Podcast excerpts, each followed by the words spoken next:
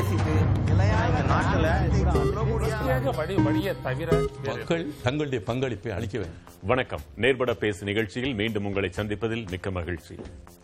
பாரத ஒற்றுமை நடைபயணத்தின் நிறைவு கட்டத்தில் ஜம்மு காஷ்மீரில் இருக்கும் ராகுல் காந்தி ஜம்மு காஷ்மீருக்கு மாநில மதிப்பு மீண்டும் கிடைக்க காங்கிரஸ் தனது முழு வலுவையும் பயன்படுத்தும் என்று சொல்லியிருக்கிறார்.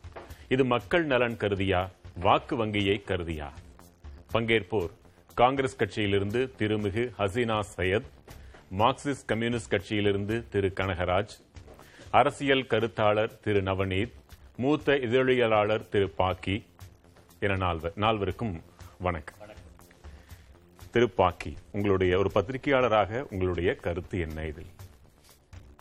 கன்னியாகுமரியில் தொடங்கி காஷ்மீரில் அந்த பாத யாத்திரையை பொறுத்தவரையில் நான் கன்சிஸ்டண்டாக சொல்கிறேன் ராகுல் காந்தியுடைய அந்த ப அந்த பாத யாத்திரை வரவேற்கத்தக்கது போற்றத்தக்கது. காரணம் தேச ஒற்றுமை என்ற அந்த ஒரு லாங் டேர்ம் கோலுக்காக ஆனால் அரசியல் இல்லாமல் இல்லை. அரசியல்வாதிகள் என்ன செய்வார்கள்? அரசியல் தான் செய்வார்கள். நீங்கள் இன்றைய தினம் அந்த ஜம்முவில் இருக்கிற அந்த மாவட்டத்தில் பேசியிருக்கிற பேச்சுக்களை பார்த்தீங்கன்னா காஷ்மீரையும் காஷ்மீரை மையப்படுத்தி மத்திய அரசாங்கத்தையும் குறை கூறுகிற விமர்சிக்கிற பாணியில் முக்கியமாக நல்லா கவனிக்கணும். மூன்றா நான்கு ஆண்டுகளுக்கு ரெண்டாயிரத்தி பத்தொன்பது காஷ்மீரினுடைய சிறப்பு அந்தஸ்தை நீக்கி அந்த அந்தஸ்து வழங்குவதற்கான முன்னூற்றி அரசியல் சாசனத்தின் முன்னூற்றி ஏழாவது பிரிவை நீக்கியது போது என்ன ஆட்சேபம் விழுந்தது? அதை அந்த சட்டப்பிரிவை நீக்கியதை இதை எதிர்த்து ஏற்பட்டது.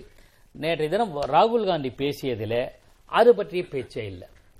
மீண்டும் அதாவது மத்திய அரசாங்கம் என்ன பண்ணியிருக்குன்னா அப்போ மாநிலத்தினுடைய சிறப்பு அந்தஸ்தை விலக்கி கொண்டு முந்நூற்றி எழுபதை விலக்கி கொண்டு சட்டப்பிரிவு விலக்கி கொண்டு மாநிலத்தை ரெண்டாக பிரித்து ரெண்டுமே யூனியன் பிரதேசங்களாக்கினாங்க. ரைட். லடாக் ஒரு யூனியன் பிரதேசம் மற்ற பகுதி.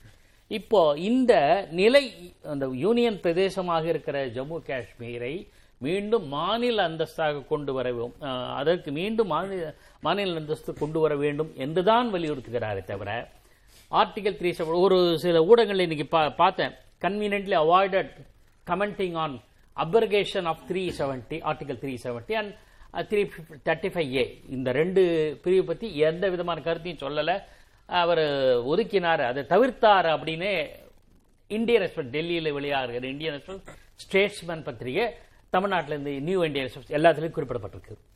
அப்போ நோக் அதாவது மத்திய அரசாங்கம் எந்த குறிக்கோளுக்காக எடுத்ததோ அந்த கொள்கையை மறைமுகமாக ஏற்றுக்கொண்டது காங்கிரஸ் கட்சி. அது வரவேற்கத்தக்கது. அதோடு முடிச்சு. நாளைக்கு ஜம்மு காஷ்மீரை புதிய யூனியன் பிரதேசமாக இருக்கிற ஜம்மு காஷ்மீரை மாநில அரசாங்க மாநில அந்தஸ்தோடு உருவாக்க வேண்டும் என்பதில் மாற்று கருத்தே கிடையாது. அது எனக்கு தெரிஞ்சு மத்திய அரசாங்கம் கூட அதை ஒரு முறை இண்டிகேட் பண்ணியிருக்கே. அப்ப இது மக்கள் நலன் கருதியா வாக்கு வங்கியா? எது மிகுந்திருக்கிறது? வாக்கு வங்கி உண்டு. வாக்கு வங்கி என்றால் நீங்கள் கண்டுபிடித்ததை இந்த மாநில மக்கள் கண்டுபிடிக்க மாட்டார்களா? இல்ல இல்ல வாக்கு வங்கின்னு ஏன் சொல்ல அடுத்து சொல்ல வரேனே வேலை வாய்ப்பு மற்ற பிரச்சனைகள்லாம் சொல்லியிருக்காரு. பண்டிட்டுகளுடைய பிரச்சனைகள். ஏன்னா காங்கிரஸ் கடந்த காலங்களில் பண்டிட்டுகளை பற்றி காங்கிரஸ் என்ன கருத்து வைத்திருக்கிறதோ எதையாவது ஒப்பீனியன் சொல்லியிருக்கா ஏதாவது அவர்கள் நல்லதுக்காக ஏதாவது செய்திருக்கா இருந்தா எனக்கு தெரிஞ்சு இல்லை. இப்போ திடீரென்று பண்டிட்டுகள் மீதான அக்கறை புலம்பெயர்ந்த பண்டிகைகள் மீதான அக்கறை அவரோட வாழ்வாதாரத்து குறி- குறித்த அக்கறை திடீரென்று எழுந்திருக்கிறது. அப்போ நிச்சயம் அதுக்கு அரசியல் தவிர வேற என்ன? இத்தனை ஆண்டுகள் மத்தியில் இருந்த காங்கிரஸ் கட்சி அது குறித்து எதை பற்றி பேசியதாக தெரியவில்லை தெரியாத நிலையில் இப்போது மட்டும் பேசுவது என்ன? ஒன்று. ரெண்டாவது வேலை வாய்ப்பை பற்றி பேசுகிற ரெண்டு. மூன்றாவது வந்து அங்க உள்ள மா உள்ளூர் பிரச்சனைகள்ல வந்து அந்த துணைநிலை ஆளுநர் ஒரு கமெண்ட் அடிச்சார். அது ஆங்கிலத்தில் நான் ஆலம் படித்தேன் அந்த கருத்தை ஒட்டி இவர் விமர்சிக்கிறார். ஆக மத்திய அரசாங்கத்தை சார்ந்த விமர்சனமாகப்படுகிறதே தவிர வேறு கோணம் இல்லை. எல்லாத்தோட முக்கிய முக்கியமாக கவனிக்கணும் மாற்றுக் கட்சியில் அதாவது எதிர்க்கட்சியில் இருக்கிற அல்லது பாஜகவுக்கு எதிரான நிலைப்பாட்டை எடுத்திருக்கிற கட்சிகள் எல்லாத்தையும் ஒன்று திரட்டுவதற்காக தேசம் முழுக்க பா பாத யாத்திரைகள் பண்ணியிருக்க எல்லா கட்சிகளும் போயிருக்கு. நம்ம மாநிலத்திலேருந்து மக்கள் நீதி மையம் கூட போயிருக்கு. எல்லா கட்சிகளும் போயிருக்கும் போது இப்போது அண்மையில் நாம் மெஹபூபா முக்தி செய்ய அந்த அம்மா முன்னாள் முதலமைச்சர் அவங்க எழுதின ஒரு கட்டுரையில் நானும் இந்த பாத யாத்திரையில் கலந்து கொள்வேன். அப்போது ராகுல் காந்தியினுடைய நோக்கம் இந்த பாத யாத்திரை நிச்சயமாக அவருடைய நோக்கத்தை நான் குறை சொல்லல அவர் வரவேற்கத்தக்கது நான் திரும்ப திரும்ப சொல்ல பதிவு செய்கிறேன். ஏன்னா மக்களை சந்திப்பதற்கு ஒரு நல்ல வாய்ப்பாக இருக்கு. இதுல அவ- அவ- அவர் அவரை நீங்கள் பார்க்கின்ற அந்த நோக்கத்தை சொல்றீங்களா? அவர் சொல்லும் நோக்கம் பஞ்சாபில் சொன்னார் அன்பும் சகோதரத்துவமும் இந்த நாட்டிற்கு இப்போதைய தேவை. அதை கருதியே இந்த யாத்திரை என்பது என் நோக்கம் என்று அவர் சொல்லியிருக்காரு. எல்லா அரசியல்வாதிகளும் தேர்தல் பிரச்சாரத்தில் என்ன சொல்லுவாங்க? இந்த மாதிரி தான் சொல்லுவாங்க. நாட்டு நலன் மக்கள் நலன் மக்கள் மேம்பாடு உண்மை உழைப்பு இப்படிதான் பேசுவாங்க. அன்பும் சகோதரத்துவமும் தேவை என்றால் அது இல்லை இல்லாமல் ஆக்கப்பட்டிருக்கிறது என்றுதான் அவர் தொடர்ந்து சொல்லிட்டே வர்றார். அந்த நோக்கத்தை நீங்க ஏற்கிறீங்களா? அப்படி எப்படி இருக்க முடியும்? அது அரசியல்வாதிகளுடைய வார்த்தைகளை வச்சுக்கிட்டு நம்ம வந்து உடனே அது பார்க்க முடியாது இல்லையா? அவர் நோக்கம் என்று நீங்கள் கருதுவது மக்களை திரட்ட வேண்டும் நினைத்தார். அந்த நோக்கத்தில் நீங்கள் பாராட்டி எதிர்க்கட்சிகளை ஒன்று வாக்கு வங்கி என்று பார்க்கிறார். பண்ணிருக்காரு. எதிர்க்கட்சிகள் அல்ல அவரோட பாத யாத்திரை யாரெல்லாம் வருவாங்க? கணக்கு போட்டு பார்த்திருக்காரு. முடிஞ்ச வரையில் எதிர்க்கட்சி வந்திருக்காங்க. கடைசியா இன்றைக்கு தினம் இன்றைய தினம் எழுதியிருக்காங்க மெஹபூபா. நானும் இந்த பாத யாத்திரையில் கலந்து கொள்வேன். அவருடைய எய்ம் என்ன? எல்லாரும் பாத யாத்திரை கலந்துக்கணும். அந்த ஒரு நோக்கத்தோட இருக்கு. ஆகையினால அரசியல் நோக்கம். அரசியல்வாதிகளுக்கு அரசியல் நோக்கம் இல்லாம வேற என்ன இருக்கும்? திரு கனகராஜ் ராகுல் காந்தியின் வரிகளுக்கு அவர் ஒரு விளக்கத்தை தந்திருக்கிறார். அதில் நீங்கள் காணும் விளக்கம் என்ன? நான் என்ன நினைக்கிறேன்னா இப்போ நீங்க வந்து ரெண்டாயிரத்தி பத்தொன்பதுல எந்த விதமான ஒரு விவாதமும் இன்றி அவசர அவசரமாக அதாவது நீங்கள் அரசமைப்பு சட்டத்தினுடைய முன்னூற்றி எழுபதாவது பிரிவு என்பது இந்திய மக்களின் சார்பாக காஷ்மீர் மக்களுக்கு கொடுக்கப்பட்ட சத்தியம் வாக்குறுதி. அது போன பிறகு அது இன்னும் அவங்களுக்கு வந்து அந்த காயங்கள்லாம் ஆறலைங்கிறத நம்ம இன்றைக்கும் பார்க்க முடியும். இன்னொன்று நீதிமன்றம் அப்படியே ரொம்ப இன்னும் அதை எடுக்கலை. அந்த பிரச்சனையில் வேறு சில அம்சங்களும் அடங்கி இருக்கு. அது எல்லாத்தையும் ஒன்றிலேயே பேசிடுவாங்களான்னு தெரில ஆர்டிக்கிள் த்ரீ நீங்கள் வந்து அதுதான் வந்து நம்முடைய அரசமைப்பு சட்டத்தினுடைய மூணாவது பிரிவு தான். ஒரு மாநிலத்தினுடைய எல்லையை மாற்றவோ பேரை மாற்றுறதுக்கோ பிரிக்கிறதுக்கோ சேர்க்கிறதுக்கோ இருக்கக்கூடிய பிரிவு. அந்த பிரிவு என்ன சொல்லுதுன்னா நீங்கள் இது சம்பந்தமான மசோதாவை நாடாளுமன்றத்திற்கு அனுப்புவதற்கு முன்பாக குடியரசுத் தலைவர் அந்த மாநிலத்தில் இது விவாதிக்கப்பட்டிருக்க வேண்டும். அந்த மாநில சட்டமன்றத்தில் விவாதிக்கப்பட்டிருக்க வேண்டும் என்று இருக்கு அப்போ இது எல்லாமே சேலஞ்ச் ஆயிருக்கு. இப்படி இல்லைன்னு வச்சுக்கோங்க எதிர்காலத்தில். அதாவது விவாதிக்கப்பட்டிருக்க வேண்டுமே தவிர அவங்க அது அது என்ன ஒப்புதல் கொடுக்க வேண்டும் என்கிற அவசியம் இல்லை ஆனால் விவாதிக்கப்பட வேண்டும் என்பது நம்முடைய அரசமைப்பு சட்டத்தின்படி உள்ள விஷயம். இப்போ இதெல்லாம் இல்லாமல் காலி செய்து விட்ட பிறகு இன்னைக்கு அந்த மக்களுக்கு இருக்கக்கூடிய மிகப்பெரிய கோரிக்கையாக என்ன இருக்குன்னா இதை ரெஸ்டோர் பண்ணணும்னு இருக்கு. அரசமைப்பு சட்டத்தினுடைய முன்னூற்றி எழுபதாவது பிரிவு மீள கொண்டு வரப்பட வேண்டும் என்று. தொடர்ச்சியாக இப்போ சார் கூட சொன்னார். தொடர்ச்சியா ஒரு காஷ்மீர் பண்டிட்டுகள் மட்டும்தான் தாக்கப்பட்டார்கள் கொல்லப்பட்டார்கள் என்று. அப்கோர்ஸ் புலம்பெயர்ந்தவர்களில் காஷ்மீர் பண்டிட்டுகள் அதிகம். ஒரு லட்சத்து ஐம்பத்தி நாலாயிரம் பேர்ல ஒரு ஒரு ஒரு லட்சத்துக்கும் அதிகமானவர்கள் அவங்க. ஆனால் கொல்லப்பட்டவர்களில் ஆயிரத்தி தொள்ளாயிரத்தி தொண்ணூறுக்கு பின்னால கொல்லப்பட்டவர்களில் யார் இருக்காங்கன்னா அரசாங்கம் கூட எப்படி பதில் கொடுக்குதுன்னா ஐம்பத்தஞ்சு எண்பத்தி ஒன்பது பேர் Kashmiri Pandit while the remaining 1665 had other faiths. ஆயிரத்தி எழுநூத்தி இருபத்தி நாலு பேர்ல எண்பத்தொம்போது பேர் தான் பண்டிட்டுகள். மற்ற மற்றதெல்லாம் அதர் ஃபெய்த்ஸ் அது வந்து அதர் ஃபெய்த்னா இங்கே வேற யாரெல்லாம் இருக்காங்கன்னு நமக்கு தெரியும். சப்ஸ்டான்சியல் மெஜாரிட்டி இஸ்லாமியர்கள் தான். ஆனால் கொல்லப்பட்டவர்களில் இஸ்லாமியர்கள் தான் அதிகம் என்று சொன்னால் அது ஒரு பிரச்சனை. ஸோ அது இப்படி இருக்கிற போது ராகுல் காந்தி இன்னைக்கு அதை வந்து மாநில அந்தஸ்தை பெறுவோம் என்று சொல்வது இருக்கு இல்லையா? அது வந்து மிக முக்கியமான அம்சம் என்று நினைக்கிறேன். ஃபுல்லா இருக்கணும். ஆனா பார்ஷியலி தான் அவர் சொல்றாரு. தெளிவாக அதுல இருந்து நழுவுகிறார்னு சொன்னாரு பதில்? இல்ல அதாவது நீங்க அடுத்த கேள்வி கேட்டிருந்தா தான் அவர் முழுமையா சொல்றாரா இல்லையாங்கிறது தெரியும். பட் இமீடியட்டா அவங்களுடைய ஸ்டேட்மெண்ட் எனக்கு தெரிஞ்சு காங்கிரஸ் அவங்களுடைய ஸ்டேட்மெண்ட்டை மாத்தினதாக தெரியல. நீங்க வந்து முன்னூத்தி எழுபதாவது பிரிவை ரத்து செய்தது தவறு. திரும்பவும் அந்த பழைய நிலைமைக்கு போகணும்னு ஏற்கனவே பேசியிருக்காங்க. சோ அதுல இருந்து எங்கேயாவது மாறுதல் ஏற்பட்டால் ஒழிய இந்த கேள்விக்கு அவசியம் அவசியமே இல்லை அப்படின்னு தான் நான் நினைக்கிறேன். இப்போ நீங்க வந்து காஷ்மீர் மக்கள் மத்தியிலேயும் அது ஒரு பிரச்சனையா இருக்குங்கிறத பார்க்குறேன் நீங்க. அநேகமா இந்த இந்த வருஷமே வந்து எவ்வளவு மோசமா இருந்ததுங்கிறத நிறைய எழுதியிருக்காங்க. ஆக்சுவலா அஹ், இந்து பத்திரிகை ஒரு தலையங்கத்துல இந்த இந்த புதிய ஆண்டு அவங்களுக்கு எப்படி இருந்தது என்பதை பற்றி எழுதியிருக்கு.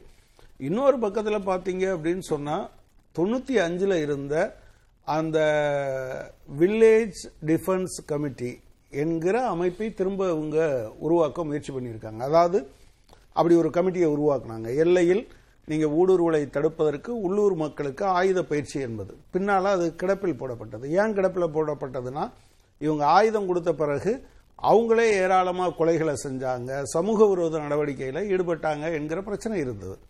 இப்போ எல்லாம் சரியாயிருச்சுன்னு சொன்ன பிறகு இடையில ரொம்ப நாளைக்கு முன்னால் கைவிடப்பட்ட ஒன்றை இன்றைக்கு ஒன்றிய அரசாங்கம் திரும்பவும் நாங்கள் ரிவைவ் பண்ண போகிறோம் அப்போ ஆயிரம் ரூபா கொடுத்தாங்கன்னு நினைக்கிறேன். இப்போ அந்த குரூப் லீடருக்கு நாலாயிரத்தி ஐநூறுரூவா அந்த குரூப்பில் இருக்கவங்களுக்கெல்லாம் நாலாயிரம் ரூபா எல்லாருக்கும் நாங்கள் வந்து ஆயுத பயிற்சி தரப்போகிறோம் எல்லையில் இருக்கக்கூடிய மாநிலங்கள் எல்லாத்துலேயும் பண்ண மாநில எல்லையில் இருக்கக்கூடிய மாவட்டங்களில் இருக்கக்கூடிய எல்லை கிராமங்களுக்கெல்லாம் நாங்கள் பண்ண போகிறோம்னு சொல்லியிருக்காங்க. இதனுடைய பொருள் அரசாங்கம் நம்முடைய ராணுவத்தால் அதை டீல் பண்ண முடியல என்பதை ஒத்துக்கொண்டது.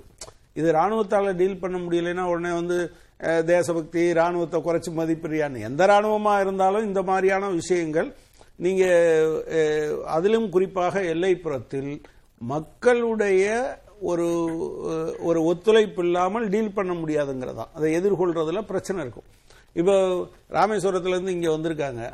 நம்முடைய ராணுவம் அல்லது கடற்படையினால் அதை கரெக்டாக கண்டுபிடிக்கலைன்னு அர்த்தம். அப்படி கிடையாது. அவங்க நீந்தியே வந்துடுறாங்கல்ல. அவங்க இலங்கை ராணுவத்தையும் மீறி இந்திய ராணுவத்தையும் மீறி வந்துடுறாங்க. ஆனால் இலங்கையில் அந்த கடலோரத்தில் இருக்க மக்கள் கண்டுபிடிச்சிட்டாங்கன்னா தடுத்துருவாங்க. இதைத்தான் சிபிஎம் சொல்லிக்கிட்டே வருது. நீங்கள் வந்து தீவிரவாதத்துக்கு எதிரான போராட்டம் என்பது ஆயுதத்தில் மட்டும் நீங்கள் வெற்றி கொள்ள முடியாது. நீங்க என்ன செய்ய வேண்டியிருக்குன்னா மக்கள் மனங்களை வெல்வதன் மூலமாக மக்கள் அதை முறியடிப்பாங்க. ஒரு புரட்சி போன்ற ஒன்றை அவர்கள் முன்னெடுத்தார்கள் என்று அவர்களே அப்படித்தான் அதை காட்ட முயற்சிக்கிறாங்க. என்ன சொல்றாங்கன்னா ரத்த ஆறு ஓடும் என்றீர்கள். எங்கே ரத்த ஆறு? இதோ செய்து முடித்து நான்கு ஆண்டுகள் ஆகிவிட்டது. அந்த மக்கள் முன்பை காட்டிலும் அமைதியாக இருக்கிறார்கள். காஷ்மீரத்தில் அமைதி என்பது நீங்கள் கேட்கும் புதிய சொல் அல்லவா? இதை அதை நடந்துவிடும் இது நடந்துவிடும் என்று புலி வந்துவிடும் என்று சொன்னீர்கள். புலியே வரவில்லையேன்னு சொல்றாங்களே. இல்ல இல்ல இல்ல. புலி வருது அடிச்சுக்கிட்டே இருக்கு செத்துக்கிட்டே இருக்காங்க. இல்லைங்கிற ஸ்டேட்மெண்ட்டை மட்டுமே நீங்க சொல்லிட்டு இருக்கீங்க. நான் என்ன கேட்குறேன் இவ்வளவெல்லாம் இருந்தால் இந்த வில்லேஜ் டிஃபென்ஸ் கமிட்டியை இப்போ திரும்பவும் கொண்டு வர வேண்டிய அவசியம் ஒன்றிய அரசுக்கு எங்கிருந்து வருது? அப்படிங்கிறதுக்கு பதில் சொல்லணும் நம்பர் ஒன்று நம்பர் ரெண்டு நீங்க காஷ்மீர் பண்டிட்டுகளுக்கு வேலை கொடுத்த பிறகு நீ அந்த ஊர்லேயே இல்லைன்னா நீ உனக்கு வந்து இந்த வேலை கிடையாது என்று இடையில ஒரு ஜீவோ போட்டாங்கல்ல? இவங்கெல்லாம் அந்த ஊரை விட்டு போறாங்கன்னு. அது எதுக்குன்னு சொல்லணும். மூன்றாவதாக எங்களை எல்லாம் ஒரு கேம்புக்குள்ள வச்சு அடைச்சி வச்சிருக்காங்க என்று காஷ்மீர் பண்டிட்டுகள் சங்கம் உயர்நீதிமன்றத்தில் ஒரு வழக்குக்கு போயிருக்காங்க. எங்களை அடைச்சி வச்சிடுறாங்க. நாங்கள் வெளியே போனாலே ஏதோ இந்த மாநிலத்தை விட்டு போயிடுவோன்னு அவங்க நினைக்கிறாங்க. என்று கோர்ட்ல கேஸ் இருக்கு. இல்லைன்னு சொல்ல சொல்லுங்க பண்டித நேருவின் பேரன் அந்த பண்டிதர்களையும் சந்திக்கத்தான் செய்திருக்கிறார். அவர்கள் மீதான தாக்குதல்கள் அதிகரித்திருக்கும் நிலையில் அவர்களது பிரதிநிதிகளையும் ராகுல் சந்திக்கத்தான் செய்திருக்கிறார். திரு நவநீத் உங்களுடைய அடிப்படை கருத்து என்ன? கனகராஜ் ஐயா நல்லா சொன்னாரு. பட் ஆயிரத்தி தொள்ளாயிரத்தி அறுபத்தி ரெண்டு அறுபத்தி மூணு காலகட்டத்திலேயே நேரு அவர்கள் இந்த முன்னூத்தி எழுபது கொடுக்கப்பட்டது தவறு என்று சொல்லியிருக்காரு. It has to be eroded அப்படின்னு சொல்லி அப்ப இருந்த ஹோம் மினிஸ்டர் குல்சாரிலால் நந்தா பார்லிமெண்ட்ல சொல்லியிருக்காரு. அவர் சொல்ல வேண்டிய சொல்ல வேண்டிய it is a temporary and transitional provision was to be eroded away it is a matter of time அப்படின்னு சொல்லி இந்த வந்து பார்லிமெண்ட்ல இந்த பதிவு இருக்கு. அப்போ கொடுத்த பிறகு அதனால் பின்னால் வந்த அந்த சீன போரோட தோல்வி பாகிஸ்தானோட ஆக்கிரமிப்பு பார்த்த பிறகு அவர்களுக்கு ஏன் இதை கொடுத்தோம் என்று தோன்றி அந்த ஒரு எண்ணம் தோன்றி நேரு அவர்கள் பிரதமராக இருக்கும்போது குஞ்சா குஞ்சாலால் நந்தா அவர்கள் ஹோம் மினிஸ்டராக இருக்கும்போது இதை சொல்லியிருக்காங்க. அப்போ காங்கிரஸ் இது ஏற்கனவே தீர்மானித்து விட்டது. முன்னூத்தி எழுபதை நீக்க வேண்டும் என்று. இப்போ இந்த வந்த அரசு அதை நிறைவேற்றிருக்காங்க அவ்வளவுதான். இது வந்து பாஜக வந்து இது வந்து பெருமையா கொண்டாட முடியாது. நேரு அவர்களும் குல்சாரிலால் நந்தா அவர்கள் கண்ட கனவை பாஜக நிறைவேற்றிருக்காங்க. இப்போ இவங்க வந்து அரைகோல் விடுவது என்று ஏன்றது எனக்கு தெரியல. இப்போ நீங்க சொல்லக்கூடிய அடுத்தது வரும் இந்த பாரத் ஜோடோ யாத்ரா அப்படின்னு சொல்லும்போது இவர் ஒரு காங்கிரஸ்ல இருக்கக்கூடிய ஒரு எம்பி தான் சார். நம்ம இது பெருசா ஏன்னா மல்லிகார்ஜுன கார்கே இருக்கார் அவர் ஒரு தேசிய தலைவர். நம்ம வந்து முக்கியத்துவம் அவருக்கு கொடுக்க வேண்டும். இவர் ஒரு காங்கிரஸ் எம்பி பல கோடிகள் செலவிட்டு இந்தியாவை சுற்றி பார்க்கிறார். இன்னும் மேற்கு வங்கத்துக்கு போகல. மேற்கு வங்கம் போயிருந்தாருன்னா மம்தா பானர்ஜி பத்தி அவங்க விட்டுருப்பாங்களா இல்லையான்றது நமக்கு தெரியாது. அதெல்லாம் போகாம அவருக்கு கம்ஃபர்டபுளான ரூட்ல போறாரு. இதுல முக்கியமான விஷயம் என்ன பார்க்கன்னா ஜம்மு அண்ட் காஷ்மீருடைய காங்கிரஸுடைய ஸ்போக்ஸ் பர்சன் தீபிகா புஷ்கர் நாத் அவங்க ராஜினாமா பண்ணிருக்காங்க. அவரு காஷ்மீருக்குள்ள தான் வராரு. வரும்போது ராஜினாமா பண்ணிட்டாங்க. ஏன் ராஜினாமா பண்றாங்க? நீங்க இந்த ஒற்றுமை யாத்திரைன்னு சொல்ற இடத்துல நீங்க பல இடத்துல பல பேரை கூட்டிட்டு வரீங்க. ஒரு ஒரு உதாரணம் நான் சொல்றேன். அபய் திப்சேன்னு ஒருத்தர் இருக்காரு. அவர் வந்து நீரவ் மோடிக்காக ஆதரானவர். நீரவ் மோடி இந்தியாவுக்கு வந்து அனுப்புங்கன்னு சொல்லி நம்ம அரசு கோர்ட்ல கேஸ் ஃபைல் பண்ணா இந்திய சட்டங்கள் அங்க ஆய்வுக்கு செல்லாதுன்னு சொன்னவர் தான் அவர். அவருக்காக ஆஜரானவர் தான் இந்த அபய் திப்சே. அவர் இந்த பாரத் ஜோடோ யாத்திரையில இருந்திருக்காரு. இப்ப இந்த அம்மா என்ன சொல்றாங்க? தீபிகா புஷ்கர் நாத் என்ன சொல்றாங்க? இதுல இந்த கத்வா ரேப் இல்ல சம்பந்தப்பட்ட லால் சிங்ன்றவர் நீங்க வந்து அழைச்சிருக்கீங்க அவர் இதுல பங்கேற்கிறாரு எனக்கு அதுல உடன்பாடு இல்லைன்றாங்க. சோ அப்ப எந்த அளவுக்கு வந்து இது வந்து ஒற்றுமை யாத்திரைன்னு நம்ம சொல்ல முடியும் சொல்லுங்க. தெரியல எனக்கு அவங்க கட்சியை சேர்ந்தவர் பதில் சொல்ல ஹசீனா காத்திருக்கிறாங்க. இல்ல அவங்க கட்சியை சேர்ந்தவர் இப்போ ராஜினாமா பண்ணு ஒரு ரெண்டு நாள் ஒரு நாள் கூட ஹவர்ஸ் தான் சொல்ல முடியும். இந்த கருத்து தான் அவங்க சொல்லியிருக்காங்க அது. அதுல இன்னொரு கருத்து கூட சொல்லாங்க. இதை நான் வந்து மேலிடத்துக்கு எடுத்துட்டு போறதுக்காக பாக்குற ஒரு ஒரு பெண் எம்பி வந்து இதை தடுத்திருக்காங்க என்கிட்ட எடுத்துட்டு போக கூடாதுன்னு சொல்லி சொல்லியிருக்காங்க. இன்னொரு சார் இன்னொரு விஷயம் சார் சில விஷயங்கள் சொல்லும்போது இந்த ரோஷினி ஆக்ட பத்தி அவர் சாரை சொல்லவே இல்லை. நான் ஏதாவது அதை பத்தி சொல்லியிருப்பாரு நான் எதிர்பார்த்தேன். ரெண்டாயிரத்தி நாலுல அந்த ரோஷினி ஆக்டை எப்படி கொண்டு வந்தாங்க? எப்படி நேஷனல் காங்கிரஸ் வந்தப்போ அவங்க அதுக்கேத்த மாதிரி மாத்தினாங்க? பிடிபி வந்தோடனே அதுக்கு கட் ஆஃப் எப்படி மாத்தினாங்க கடைசியா குலாம் நபி ஆசாத் வந்தப்போ அவர் எப்படி கொடுத்தாங்கன்னு சொல்லி பார்த்தாங்க. இதோடைய நோக்கமே என்னன்னா வந்து கிட்டத்தட்ட இருபத்தையாயிரம் கோடி வருமானம் வந்து ஈர்க்க வேண்டும் அப்படின்றது தான் அதோட நோக்கமா இருந்தது. கடைசியில வந்த வருமானமே 75 கோடி தான். இது வந்து சிஏஜி ரிப்போர்ட்ல கொடுத்திருக்காங்க. இதுல சம்பந்தப்பட்ட ஊழல்வாதிகள் யாரெல்லாம் இருக்குன்றது லிஸ்ட் கூட பப்ளிக் டொமைன்ல இருக்குது. இதை பத்தி யாரும் பேச மாட்டாங்க. ரோஷினி ஆக்ட் எதுக்கு தேவைப்படுது? அதாவது அரசு நிலத்தை ஆக்கிரமித்தவர்களுக்கு கம்மி விலையெல்லாம் கொடுக்குறாங்க அவங்க. இதெல்லாம் வந்து நமக்கு இப்பதான் கிட்டக்க போகும். இப்போ ராகுல் காந்தி நடைப்பயணம் செல்றாரு. செல்ற போது இப்போ டீதான் அப்படின்ற ஒரு கிராமம் மலை உச்சியில் இருக்கக்கூடிய கிராமம். 75 ஆண்டுகளுக்கு பிறகு இப்பதான் வந்து மின்சாரமே பாக்குறாங்க. பாஜகவும் வந்து இதுல பொறுப்பு இருந்தா கூட வச்சுங்க. இப்ப அவங்க காங்கிரஸ் இத்தனை வருஷமா இருந்திருக்காங்க இருக்கிற உள்ளூர் கட்சிகள் இருந்திருக்கு ஏன் அந்த ஒரு கிராமத்துக்கு மின்சாரம் கொடுக்க முடியல? சரி இந்த கேள்வி நீங்கள் சொன்னதை போல பொதுவான ஒரு கேள்வி. எல்லா கட்சிகளுக்கும் பொருந்தும். இடையில் வந்த வாஜ்பாய் அவர்களுக்கும் பொருந்தும். ராகுல் காந்தி ஒரு சாதாரண எம்பி தான் என்று சொல்ல முடியும் என்றால் எல்லா கட்சிகளையும் பிரதமர் வரை அவரும் ஒரு எம்பி தான். அரசியல் ரீதியாக வாக்கு கேட்பது வேறு. அவர் பிரதமராக வந்து வாக்கு கேட்டால் அது சரியாக இருக்குமா? இந்த அளவில் இவருடைய தாத்தா காலத்திலிருந்து பிரதமர்கள் கட்சியில் மல்லிகார்ஜுன கார்கேவே அப்படி ஒத்துக்கொண்டாரா? அவரே இவர்களை அழைக்கிறார்கள். ஒரு கட்சியில் பெரிய முகம் என்பது ஒன்று அழுத்தம் இருப்பது யாருக்கு என்பதையெல்லாம் பொறுத்து தானே ஒரு போகிற போக்கில் சாதாரண ஒரு எம்பி தானே நீங்க சொல்ல முடிந்தால். இப்போ தமிழ்நாட்டுல இன்னைக்கு எந்த தலைவர்கள் வேணாலும் வந்து பாத யாத்திரை எடுக்கலாம். யார் வேணா எடுக்கலாம். தமிழ்நாட்டின் முதலமைச்சர் அதை தொடக்கி வைப்பாரா? இங்கிருந்து கட்சிகள் சென்று அங்கே போய் ஒரு சிலர் நீங்கள் விலகியதை எல்லாம் சொன்னீர்கள். எல்லா கட்சிகளையும் விலகல்கள் சில இருக்கத்தான் இல்ல காங்கிரஸ்ல ஜனநாயகம் இருக்கிறது அப்படின்னா மல்லிகார்ஜுன கார்கேவா இருக்கட்டும் இல்ல இப்ப சசி தரூர் அவரை எதிர்த்து போட்டிட்டார் இப்ப அவர் என்ன ஆனாரே தெரியல. அவருக்கு இந்த இதுவரைக்கும் எந்த பதவியும் கொடுக்கப்படவில்லை. காங்கிரஸ்ல. தேர்தல் தானே? இல்ல? தலைவர் பதவி. இல்ல மீண்டும் மீண்டும் நீங்க அவர் முக்கியத்துவம் படுத்தும் போது வந்து அப்போ ஒரு தேசிய தலைவருக்கும் ஒரு சாதாரண ஒரு எம்பிக்கும் வந்து நீங்க வித்தியாசப்படுத்தி பாக்குறீங்க நீங்க தான் வந்து ப்ரோமோட் பண்றீங்க அது.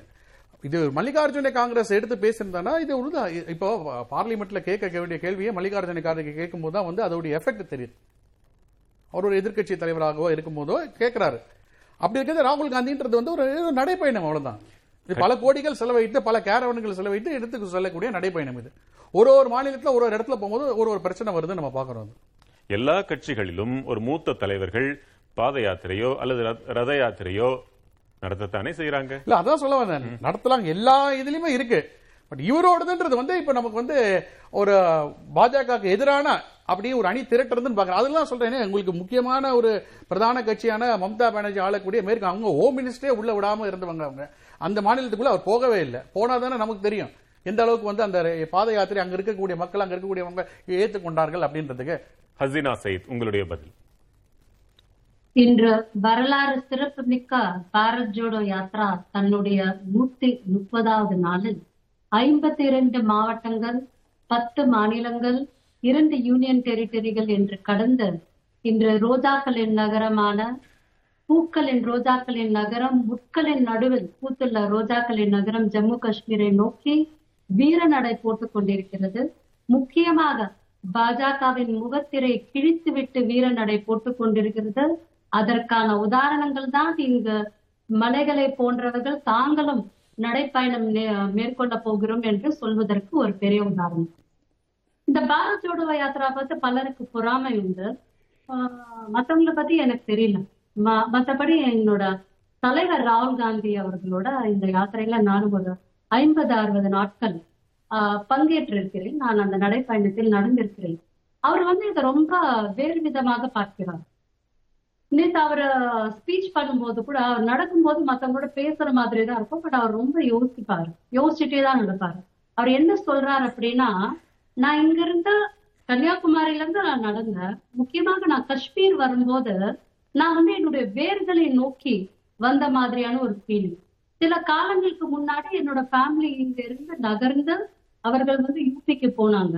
இப்ப வந்து நான் என்னுடைய வேரை நோக்கி நான் நடக்கும்போது இந்தியாவின் இந்த கடைக்கோடிக்கு இந்த உச்சிக்கு நான் வரும்போது எனக்குள்ள வந்து ஒரு வேறு விதமான ஒரு உணர்வு வருகிறது. வேற்றுமைகளை தாண்டி ஒற்றுமை பயணம் என்கிற ஒரு பயணத்தை நான் இங்குதான் பார்க்கிறேன் அப்படின்னு சொல்லிட்டு அவர் அவரோட ஸ்பீச்ல வந்து ரொம்ப உருக்கமா சொல்றாரு. கிட்டத்தட்ட காலையில நாலு மணிக்கு எழுந்திருப்பாருங்க. நாங்கெல்லாம் மூன்றரை மணிக்கு எழுந்திரிச்சு ஆகணும். அப்பதான் குளிச்சுட்டு எல்லாம் வந்து அவருக்கு முன்னாடி நாங்க தயாராக முடியும். நாலு மணிக்கு எழுந்திரிச்சு தன்னுடைய யோகா போன்ற விஷயங்கள் எல்லாம் முடிச்சிட்டு எங்களுக்கு முன்னாடியே வந்து அவர் ரெடியா இருப்பார். இந்த அளவுக்கு ஒரு அரசியல் தலைவர் வந்து தன்னை ஸ்ட்ரெயின் பண்ணிட்டு ஆஹ் நடப்பாரா அப்படின்னு எனக்கு தெரியல. ரதங்கள் போன்ற யாத்திரைகள் நடந்திருக்கலாம். மாநிலங்களில் வந்து தலைவர்கள் வந்து ஆஹ் யாத்திரைகளை மாநிலங்கள் அளவில் மேற்கொண்டிருக்கலாம். ஆனால் இவர் வந்து அதை உண்மையாவே ஒரு ஃபீலிங்கோட செய்யறத வந்து நான் பார்த்திருக்கேன். கூட இருந்து பார்த்திருக்கிறதுனால நான் வந்து உங்களுக்கு வந்து இது வந்து ஒரு நான் நான் சார்ந்த கட்சியோட தலைவர் அப்படிங்கிறதுனால நான் சொல்லல. அவரை பார்த்த ஒரு பெருமிதத்துல ஒரு பெருமையில தான் நான் வந்து இதை நான் உங்களுக்கு சொல்றேன். அவர் பேசிய வரியை எடுத்து பாருங்கள். அது மக்கள் நலன் கருதியா அல்லது வாக்கு வங்கியை கருதியா என்பது இன்றைய தலைப்பு. இது வாக்கு வங்கி அரசியல் அப்படின்ட்டே வந்து நம்ம சொல்ல முடியாதுங்க ஏன்னா இது வாக்கு வங்கி அரசியல் இருந்தா இது நாங்க ஒரு அரசியல் கோணத்துல கொண்டு போயிருப்போம். இது அப்படி கொண்டு கொண்டுட்டே போல ஜியோகிராபிக்கல் கோணத்துல தான் கொண்டு போயிருக்கோம் நான் சொல்றேன்ல 52 ரெண்டு டிஸ்ட்ரிக்ட் தான் கவர் பண்ணிருக்கோம் பத்து ஸ்டேட் தான் கவர் பண்ணிருக்கோம். ரெண்டு யூனியன் டெரிட்டரி தான் கவர் பண்ணிருக்கோம். இந்த 52 ரெண்டு டிஸ்ட்ரிக்ட்ல நீங்க பார்க்க போனீங்க அப்படின்னா முப்பது பாராளுமன்றம் கூட கிடையாது. நாங்க பாராளுமன்ற தேர்தலை கொண்டு அதை நோக்கி செல்கிறோம் என்றால் நாங்க பாராளுமன்றம் பாராளுமன்றம் வழியாக போயிருப்போம் இல்லையா? அந்த மாதிரி எலெக்ஷனை போக்கஸ் பண்ணிருந்தோம் இல்ல அசம்பிளி அசம்பிளியா போயிருப்போம். இப்ப கன்னியாகுமரி அப்படின்ட்டு தமிழகத்தில் நுழைந்த போது பக்கத்துல நாங்க தூத்துக்குடியை வந்து டார்கெட் பண்ணலையே. கன்னியாகுமரியிலேயே ஒரு மூணு அசம்பிளி கான்சென்ட்ரேட் பண்ண முடியல. ஆனால் ஜம்மு காஷ்மீரில் தேர்தல் என்று நடக்கும் என்றால் இந்த ஒற்றை வரியே வாக்குகளை ஈர்ப்பதற்கு பெரிதாக இருக்கும். இந்த சட்டப்பிரிவும் மீண்டும் கொண்டுவரப்படும் என்று சொல்லவில்லை என்று பாக்கி சொன்னார். கனகராஜ் சொன்னார் அப்படி சொல்லாமல் இருப்பதன் பொருள் சொல்லவில்லை அப்படி இல்லை என்பதல்ல. அது ஏற்கனவே உள்ளடங்கித்தான் இருக்கிறது என்று சொன்னார். அந்த மாநில மதிப்பு மீண்டும் பெற்றுத்தரப்படும் அதற்கு துணை நிற்கும் என்றால் அதுவே வாக்குகளை ஈர்த்து விடாதா? ஒவ்வொருத்தருக்கும் ஒவ்வொரு புரிதல் உண்டு. ஃபிஃப்த் ஆகஸ்ட் டூ தௌசண்ட் நைன்டீன்ல இந்த த்ரீ செவன்டி ஆர்டிக்கலை வந்து இம்ப்ளிமெண்ட் பண்ணும்போது அது வந்து ப்ராப்பரா வந்து பேக் வந்து இம்ப்ளிமெண்ட் ஆனது thirty first October two thousand nineteen அப்போல இருந்து இதுதான் சொல்லிட்டு இருக்கோம். கிட்டத்தட்ட டென்த் ஆகஸ்ட் ஒரே ஒரு மேற்கோள் சொல்றேன். டென்த் ஆகஸ்ட் டுவெண்ட்டி ஒன் அன்னைக்கு ராகுல் காந்தி அவர்கள் கோட் பண்ணிருக்கார் I want the statehood of Jammu and Kashmir be return to you all and that the democratic process to be start restarted அப்படின்னு இருக்கார். அப்ப எந்த தேர்தல நோக்கத்துல சொன்னார் அவர்? அன்னைக்கு என்ன சொன்னமோ காங்கிரஸ் அதே நோக்கத்தோட தான் இன்னைக்கு சொல்லிட்டு இருக்கோம். இப்ப டுவெண்ட்டி டுவெண்ட்டி போர் தேர்தல வந்து ஃபோக்கஸ் பண்ணி சொல்றோம் அப்படின்னு இல்ல. டுவெண்ட்டி நைன்டீன்லயும் இதுதான் சொன்னோம் டுவெண்ட்டி டுவெண்ட்டிலயும் தான் சொன்னோம் டுவெண்ட்டி டுவெண்ட்டி ஒன்லயும் தான் சொன்னோம் டுவெண்ட்டி டுவெண்ட்டி டூலயும் தான் சொல்றோம் டுவெண்ட்டி த்ரீலயும் தான் சொல்லிட்டு இருக்கோம். மீண்டும் காங்கிரஸ் அங்கு ஆட்சி அமைத்தால் கண்டிப்பாக ஸ்டேட் உடை கொண்டு வருவதற்கும் பண்டித்துகளுக்கு முக்கியமாக எல்லாரையும் வந்து ஈக்குவலா பார்க்கணும் அப்படிங்கிறது எப்பவுமே ராகுல் காந்திஜி அவர்களோட நோக்கமாக இருந்து கொண்டிருக்கிறது. பண்டித் அவர்களுக்கும் அவங்களுக்கு என்ன ரைட்ஸ் கொடுக்கணுமோ அந்த ரைட்ஸையும் கொண்டு வரதுக்கு வந்து கண்டிப்பாக காங்கிரஸ் பாடுபடும். தீபிகா புஷ்கர் பத்தி அவர்கள் சார் சொன்ன ஒரு கேள்விக்கு வந்து நான் பதில் கூற விருப்பப்படுகிறேன். அவர் என்ன சொன்னாரு? கத்துவா ரேட்டில் ஈடுபட்ட லால் சிங் அவர்கள் யாத்திரையில் வந்து பங்கெடுத்துக்கணும்னு அவர் சொன்னாருன்ட்டு நான் ரிசைன் பண்ணிட்டேன்னு சொன்னாங்க. அவர் பங்கெடுத்தாரா? இப்ப நீங்க இருக்கீங்க நான் இருக்கேன். நான் அதுல வந்து போய் பங்கெடுக்கணும்னு விருப்பப்படுறது நம்மளோட ஜனநாயக உரிமை. அவங்க வந்துட்டாங்க அப்படிங்கறதுனால ராகுல்ஜி அவங்களோட நடந்துட்டாங்களா அப்படின்னா இல்ல. அவங்க வந்து ஒரு முதிர்ச்சி இல்லாத தன்மையில வந்து எங்களோட இன்சார்ஜ் ரஜினி பாட்டீல் அவர்கள் காஷ்மீரோட எம்பியாக இருக்கிறார். ஒரு இன்சார்ஜ் அவர்கள் வந்து சொன்னாங்க இந்த மாதிரி ப்ரொபோசல் வந்திருக்கு but we have not accepted அப்படின்னும் போது ஒரு முறையான அரசியல்வாதியாக ஒரு முறையான காங்கிரஸ் தொண்டரா இருந்தாங்கன்னா அவங்க வெயிட் பண்ணி பார்த்துருப்பாங்க. லால் சிங் வராரான் வந்திருந்தா ரிசைன் பண்ணிருக்கணும். அவர் வரவே இல்லையா. புலி வருகிறது புலி வருகிறது என்று ரிசைன் செய்து விட்டா இந்த ஸ்டேட் ஹுட்டை வந்து இந்த பண்ணும் பண்ணும்போது பாஜக என்ன சொன்னது? அமைதி என்கிற ஒரு கோஷனையை முன்வைத்து அவர்கள் வந்து இதை ரிசைன் பண்ணாங்க. ரீடைலேட் பண்ணாங்க. பட் இப்ப ரெண்டு நாளைக்கு முன்னாடி கூட நார்வால்ல வந்து பாம் பிளாஸ்ட் நடந்திருக்கு. இது பெரிய அளவுல ஊடகங்கள்ல காமிக்கப்படுறதுல பிகாஸ் ஆஃப் த ஃபியர் அந்த ஒரு மறுபடியும் வந்து அந்த ஒரு கிளர்ச்சி உருவாயிடக்கூடாது அப்படிங்கறதுனால பத்திரிகையாளர்களும் தங்களுடைய கடமையை உணர்ந்து நடந்து கொள்கிறார்கள்.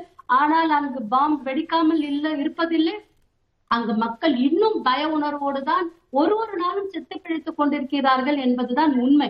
இந்த உண்மையை வந்து யாராலையும் வந்து மறுத்துவிட முடியாது. ஹசீனா அதை நான் இன்னும் கொஞ்சம் விவரமாக நான் இடைவேளைக்கு பிறகு கேட்டுக்கிறேன். ஏன்னா பொதுமக்கள் எல்லா செய்திகளையும் நுணுக்கமாக படித்து பார்க்க இயல்வதில்லை. அவரவருக்கு ஆயிரம் பிரச்சனைகள் என்பதால். காஷ்மீரத்து பிரச்சனை ஓரத்தில் என்ன உறுத்தி கொண்டே இருந்தாலும் கூட இன்றைக்கு என்ன நடக்கிறது என்பது அவர்களுக்கு அதிகம் தெரிவதில்லை.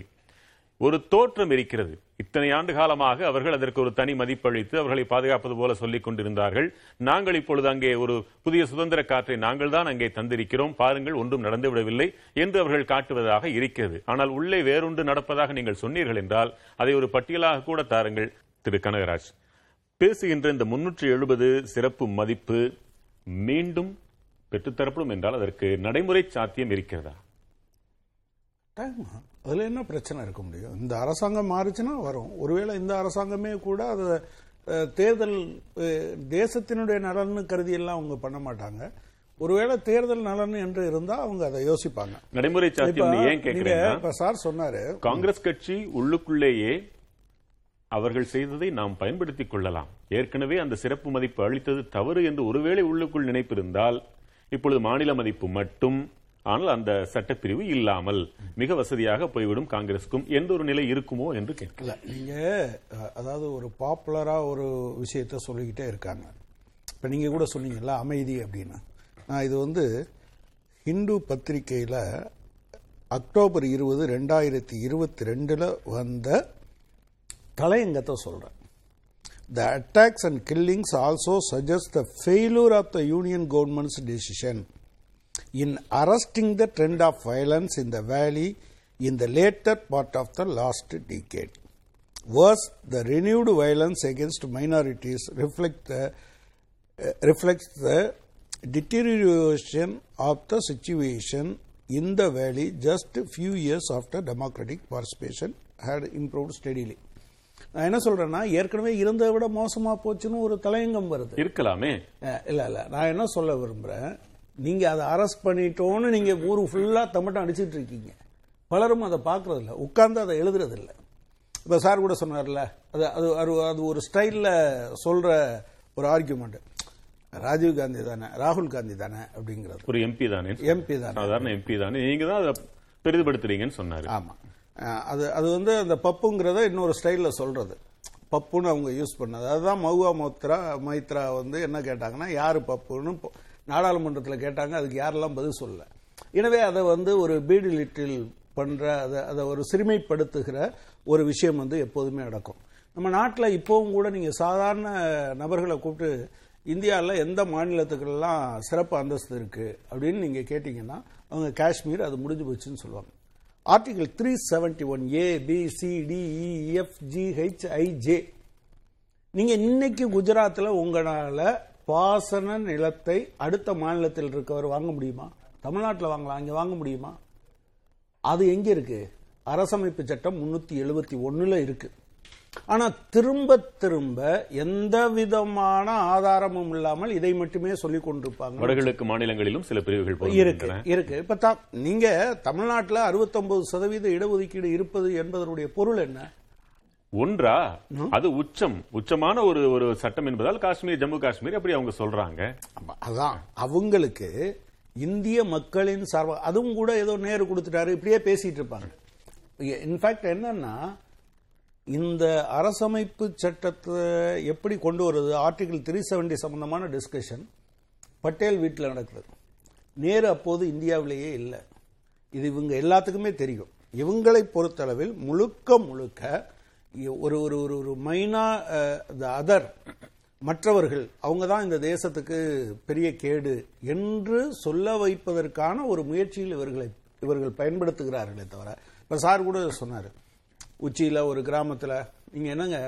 நீங்கள் ninety percent ninety five percent அப்படின்னு வரும்போது நைன்டி நைன் பர்சன்ட் இருக்கும். நான் என்ன கேட்குறேன் ஒரு எல்லா மாநிலத்திலும் எல்லா இடத்துலையும் எலக்ட்ரிசிட்டி போயிடுச்சா? சார் பார்க்கட்டும் இன்னைக்கு நெட்ல போய் பார்க்கட்டும் முப்பத்தி ஏழு பிரைமரி ஸ்கூலுக்கு இன்னைக்கும் குஜராத்தில் எது இல்லை? எலக்ட்ரிசிட்டி கிடையாது. முப்பத்தி ஏழு பிரைமரி ஸ்கூலுக்கு வளர்ச்சி மாவட்டத்தில் ரெண்டு மாவட்டத்தில் பிளட் பேங்கே கிடையாது பாத்துக்குங்க அப்ப வளர்ச்சி உள்ளிட்ட விஷயங்களில் தனிமைப்பட்டிருந்த ஜம்மு காஷ்மீரை நாங்கள் இந்தியாவோடு இணைத்திருக்கிறோம் என்று அவர்கள் சொல்வதில் உங்களுக்கு உடன்பாடு இல்லை காரணம் அதை போல் இன்னும் ஏராளமான மாநிலங்கள் இருக்கின்றன எனக்கு உடன்பாடு இருக்கா இல்லையாங்கிறது பிரச்சனை இல்லை. உண்மை இருக்கா இல்லையாங்கிறது? தான் உண்மை ஒன்று இருந்து அதை நான் ஏற்றுக்கொள்ளாமல் இருப்பதுதான் உடன்படுவதா காங்கிரஸ் ஆட்சி காலத்திலேயும் நீங்கள் சொல்லக்கூடிய அந்த மாநிலத்தில் சிந்திய ரத்த துளிகள் கொஞ்சமா? இன்றைக்கு. அதை விட அதிகமாக இருக்கிறதா குறைவாக இருக்கிறதா என்று வேண்டுமானால் நம்ம பேசலாமே தவிர. காங்கிரசும் காங்கிரஸ் அந்த காலத்தில் அதுவும் இந்த டெமோக்ராட்டிக் ப்ராசஸ கரெக்டா ஃபாலோ பண்ணலைங்கிறதா என்னோட குற்றச்சாட்டு. நீங்க வந்து அதுக்கு வந்து அது அது அது அவங்க குற்றம் செஞ்சாங்க. எனவே வந்து இவங்க செஞ்சதெல்லாம் கரெக்டுங்கிறது கிடையாது. ப்ராப்ளம் என்னன்னா அதை விட மோசமாக இவர்கள் செய்து கொண்டு இருக்கிறார்கள் நான் என்ன சொல்றேன்? தேர்ந்தெடுக்கப்பட்ட அரசாங்கத்தை சரியா செயல்பட முடிய முடியல ஆளுநர்கள் மூலமாக ஆண்டார்கள் என்பது அவங்க மேல குற்றச்சாட்டு.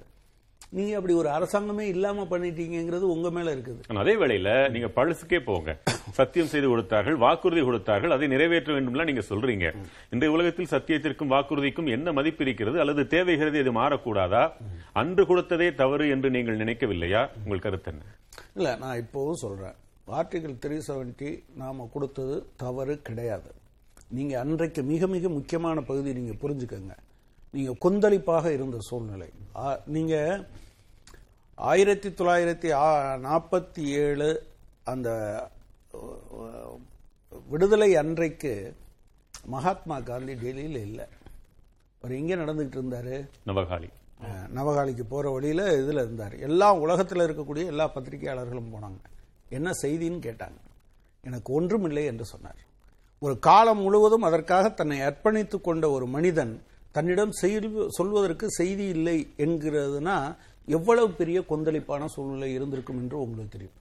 அந்த மாதிரியான சூழ்நிலையில் அந்த மாநில மக்கள் நீங்கள் ரெண்டு நாடாக பிரிகிற போது மெஜாரிட்டி இஸ்லாமியர்களாக இருக்கிற போது நான் இந்தியாவோடு இணைய விரும்புகிறேன். இன்னொரு மாநிலம் இன்னொரு நாடு வந்து எங்கள் கான்ஸ்டியூஷன் இஸ்லாமின் அடிப்படையில் தான் இருக்கும் என்று சொல்கிற போது இல்லை.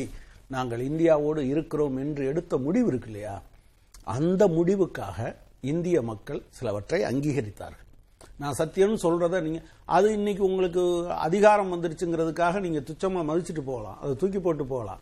ஆனா இன்னொரு நிலைமை வருகிற போது இந்தியா மாதிரியான நாட்டுக்கு ஒரு பிரச்சனை வருகிற போது நீங்கள் எப்படி நம்பகமானவர்களாக இருப்பீர்கள் என்கிற கேள்வி வரும். இதே பாரதிய ஜனதா நாளை மாநில மதிப்பை மட்டும் கொடுத்து விட்டால் அது மீண்டும் அந்த மக்களை கட்டுக்குள் வைத்துக் கொள்ளாதா? இல்ல ஒருவேளை வச்சிருந்தா கூட நான் சொல்றேன் அரசமைப்பு சட்டத்தினுடைய முன்னூத்தி எழுபதாவது பிரிவு எங்களுக்கு வேண்டாம் என்று அந்த மக்கள் சொல்லிவிட்டார்கள் என்றால் அதை நாம் ஏற்றுக்கொள்வோம். பிரச்சனை அதுதான். அந்த மக்களிடம் கேட்டுக்கொள்ள. இப்பவும் சொல்றேன் அந்த சட்டமன்றத்திற்குள் நீங்கள் இதை விவாதத்தை நடத்தி அந்த மக்கள் வேண்டாம் என்று ஏற்றுக்கொண்டிருந்தால் யார் நீங்களும் நானும் யாரு நடுவில் நிக்கிறதுக்கு? திரு பாக்கி. இத்தனை ஆண்டு ஆயிடுச்சு. மூணு நான்கு ஆண்டுகள் ஆகிவிட்டன. இதற்குள் ஜனநாயக ரீதியிலான தேர்தல்களை அங்கே பாரதிய ஜனதா நடத்தியிருந்தது என்றால் இன்றைக்கு நிலைமை வேறு. பதில் சொல்ல வேண்டிய அவசியமே இருந்திருக்காது. ஏன் நடத்த முடியவில்லை?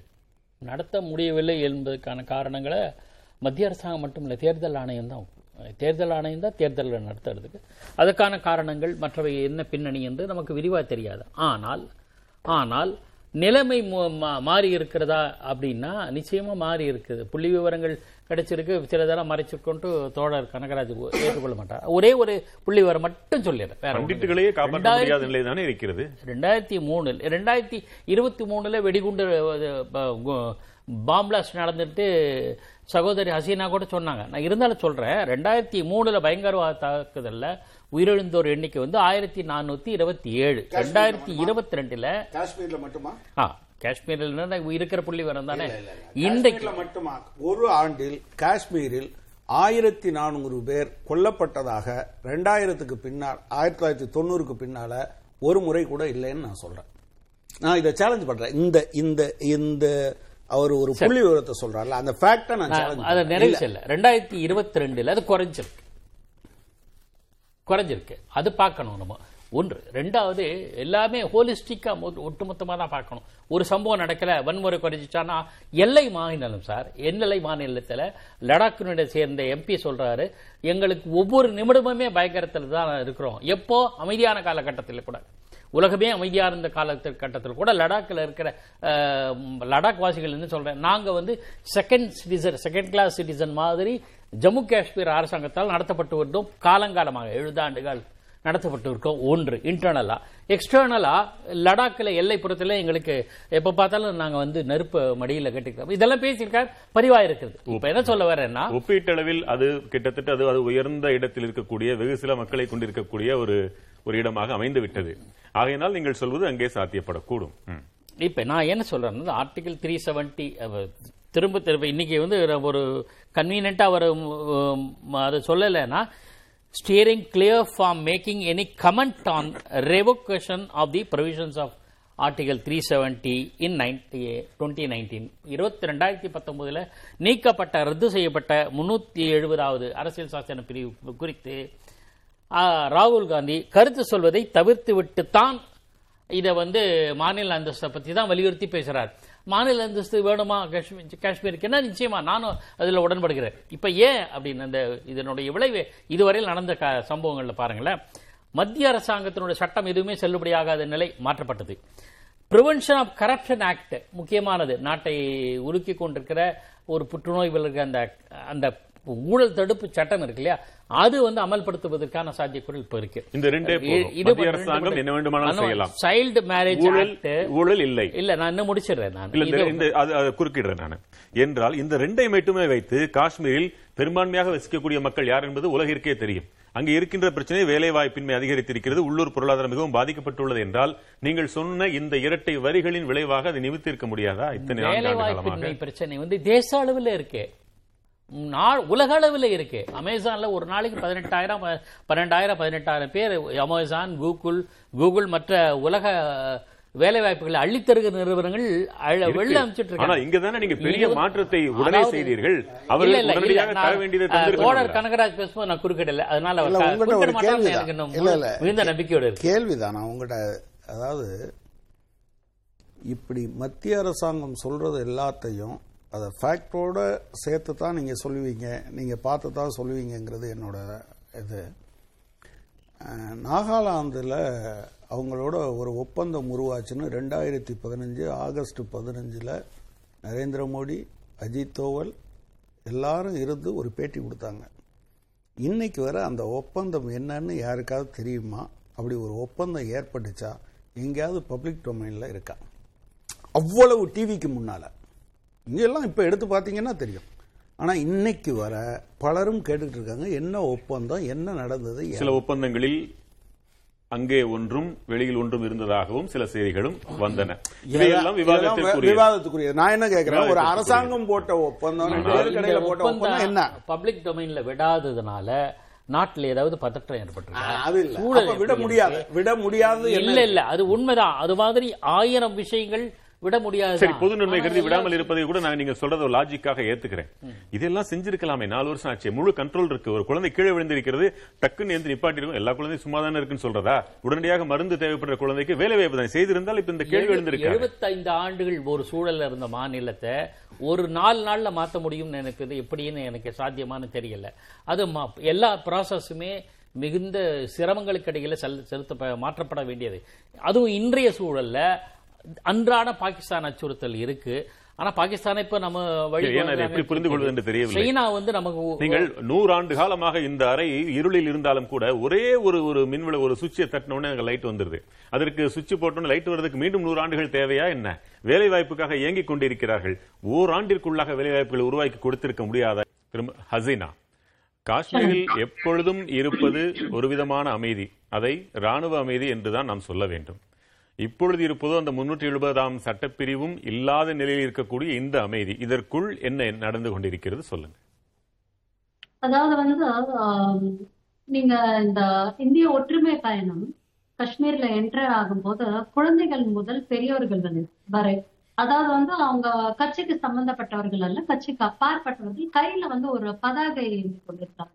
அங்க வந்து ஹிந்தி புரியாது ஹிந்தி படிக்க தெரியாது காஷ்மீருக்கு. பேசிக்கலா எல்லாருமே வந்து Urdu or Arabic or Kashmiri language தான் பேசுவாங்க அதுல ஒண்ணு எழுதி இருந்தது आपका आना मुबारक हो जनाब आपके उठ- आपके आने से खिले हैं इनकलाब के गुलाब அப்படின்னு சொல்லி எழுதியிருந்தாங்க அதாவது வந்து நீங்க வந்தது எங்களுக்கு வந்து அவ்வளவு ஒரு பெருமிதத்தை தருகிறது நீங்க வந்ததுனால இங்க புரட்சி என்னும் வந்து ரோஜா மறுபடியும் அமைதியான வழியில் பூத்திருக்கிறது அப்படின்னு சொல்லிட்டு நான் ஒரு பதாகைகள் வந்து காமனா எல்லா இடத்துலயுமே வந்து பார்க்கப்பட்டது இது வந்து காங்கிரஸ் இம்ப்ளிமெண்ட் பண்ணி எழுதின ஒரு பதாகைகள் கிடையாது. குழந்தைகளோட கையில கூட அந்த மாதிரியான ஒரு பதாகைகள் வந்து பார்க்க முடிஞ்சது. அதாவது என்ன விஷயம் குழந்தைகள் கூட பதாகைகளை ஏந்தி கொண்டு அங்கே சுதந்திரமாக வந்து எதிர்க்கட்சிக்கு ஆதரவை கூட தெரிவிக்கும் நிலை அங்கே இருக்கிறது என்பதா?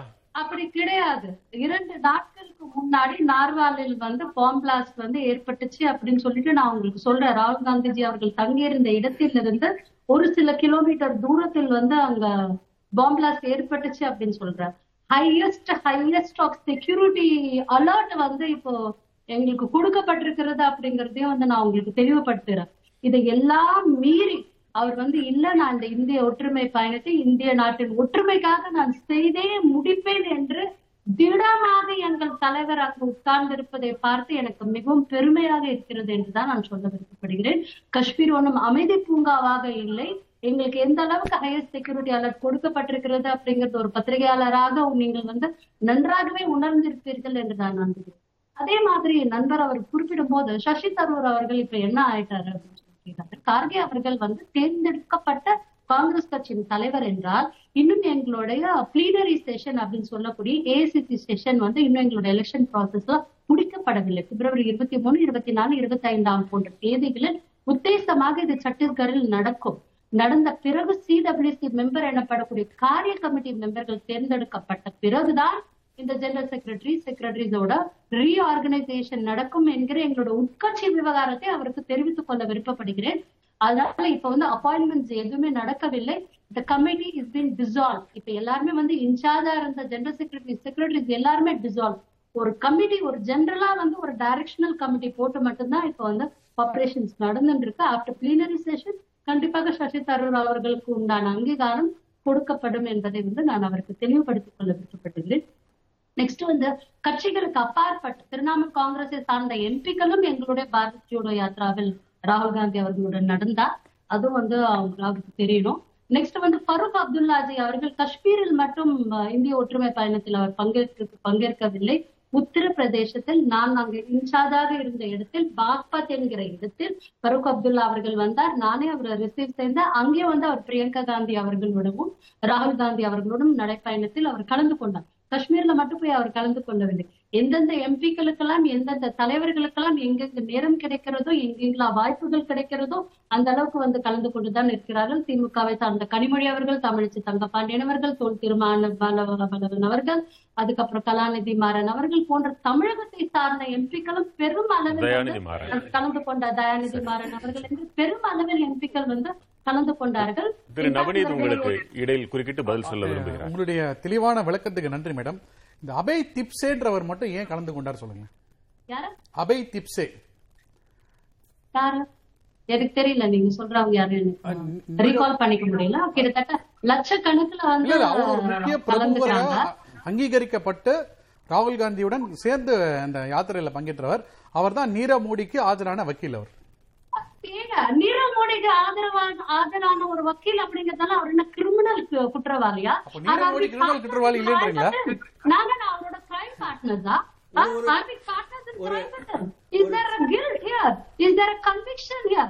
ஒரு அட்வொகேட் வந்து ஒருத்தருக்கு ஆஜராகிறார் அப்படின்னா அவர் என்ன கிரிமினலா அப்படியே அட்வொகேசி கிரிமினலா லாவே கிரிமினலா அட்வொகேட்டா இருக்கிறதே கிரிமினலா அனுப்புங்கன்னு சொல்லி இந்தியா case file பண்ணுது. ஒரு நீரவ் மோடி அப்படிங்கிறவருக்கு ஆதரவான ஒரு அட்வொகேட் அவர் யாருன்னு எனக்கு கூட தெரியல எனக்கு கூட ஒரு- தெரியல. ஒரு-. சின்ன. குறுக்கீடு.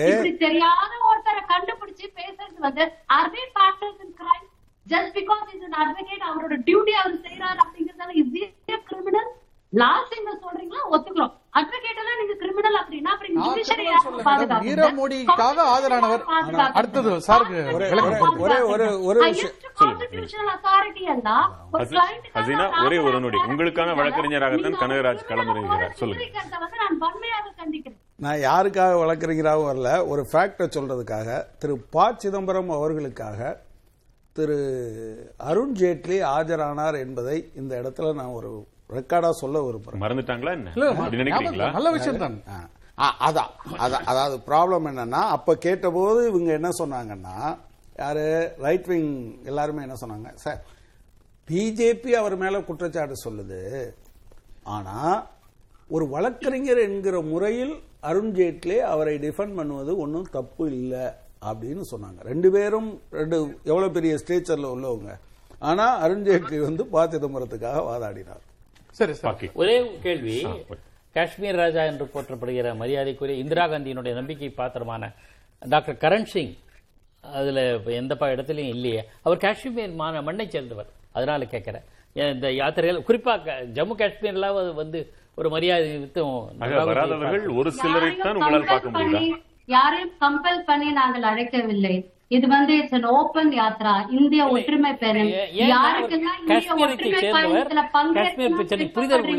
நீங்க எல்லாம் வாங்க அப்படின்ட்டு எங்களோட ஓபன். வெப்சைட்ல. ஐந்து- வயது குழந்தை முதல் தொண்ணூறு வயது முதியவர்கள் வரை நடக்கிறார்கள். இன்ஃபேக்ட் கை குழந்தை எல்லாம் எடுத்துக்கொண்டு வந்து நடக்கிறார்கள். அதனால வந்து இதுல யாருக்கும் ரெஸ்ட்ரிக்ஷன் கிடையாது. ஒரு கனகராஜ் ஐயா அவர்கள் சொன்னார் இந்த நாகா ஒரு ஒப்பந்தம் இருக்கிறது அப்படின்ற போது நாமளும் நீங்க சொல்லக்கூடிய இந்த ஊடகங்கள்ல வாயிலாக படித்து மறந்து விட்ட விஷயங்கள்ல வந்து ரெண்டாயிரத்தி எட்டுல காங்கிரஸ் கட்சியும் சீன கம்யூனிஸ்ட் கட்சியும் ஒரு ஒப்பந்தம் பகிர்ந்துணர்வு ஒப்பந்தம் செய்து கொண்டது. அப்போ காங்கிரஸ் உடைய செக்ரட்டரியா இருந்த ராகுல் காந்தி சைன் செய்கிறார். அந்த பக்கம் ஜிபிங் வைஸ் பிரசிடண்டா இருந்து சைன் பண்றாரு. இது வரைக்கும் பொதுத்தளத்துல என்ன இதுல சைன் ஆயிருக்கு? என்ன அதோட டேர்ம்ஸ் அண்ட் கண்டிஷன்றது தெரியாது. இப்போ ஒன்னு சொல்றேன். நான் முடிச்சிடறேன். நான் நீங்க நீங்க பேசுவேன் சோ இது அந்த மாதிரி சில சில விஷயங்கள் இருக்கு. பொதுத்தளத்தில் இருக்கணும் இருக்க வேணா classified classified as party internal classified as national interest இருக்கலாம். ஸோ அந்த இப்போ அடுத்தது சார் சொன்னார் இந்த முன்னூத்தி எழுபது அப்ரகிரேஷன் பத்தி. இப்ப சொல்லும்போது குலாம் நபி ஆசாத் அதாவது அந்த மண்ணை சேர்ந்தவர் அங்கே முதல்வராக இருந்தவர் அவர் வெளியில வந்து இது நடக்காத விஷயம் என்று அவர் சொல்கிறார். நான் இதை வந்து சொல்லி ஓட்டு வ- வங்கி வாங்க ஓட்டு அரசியலுக்காக இல்லை இது நடக்காத விஷயம் நடக்காது அப்படின்னு ரொம்ப தெளிவா சொல்லி அடுத்த கட்டம் காஷ்மீரோட வளர்ச்சிக்கு என்ன இருக்கு அப்படின்றதான் புதிய கட்சி ஆரம்பிக்கிறேன் என்று குலாம் நபி ஆசாத் அவர்கள் சொல்றார். இது போக வந்து சார் வேலிடேட் பண்ணிட்டு சொல்லிட்டு அதாவது நேரு அவர்கள் முதல்ல கொடுத்தது உண்மைதான்.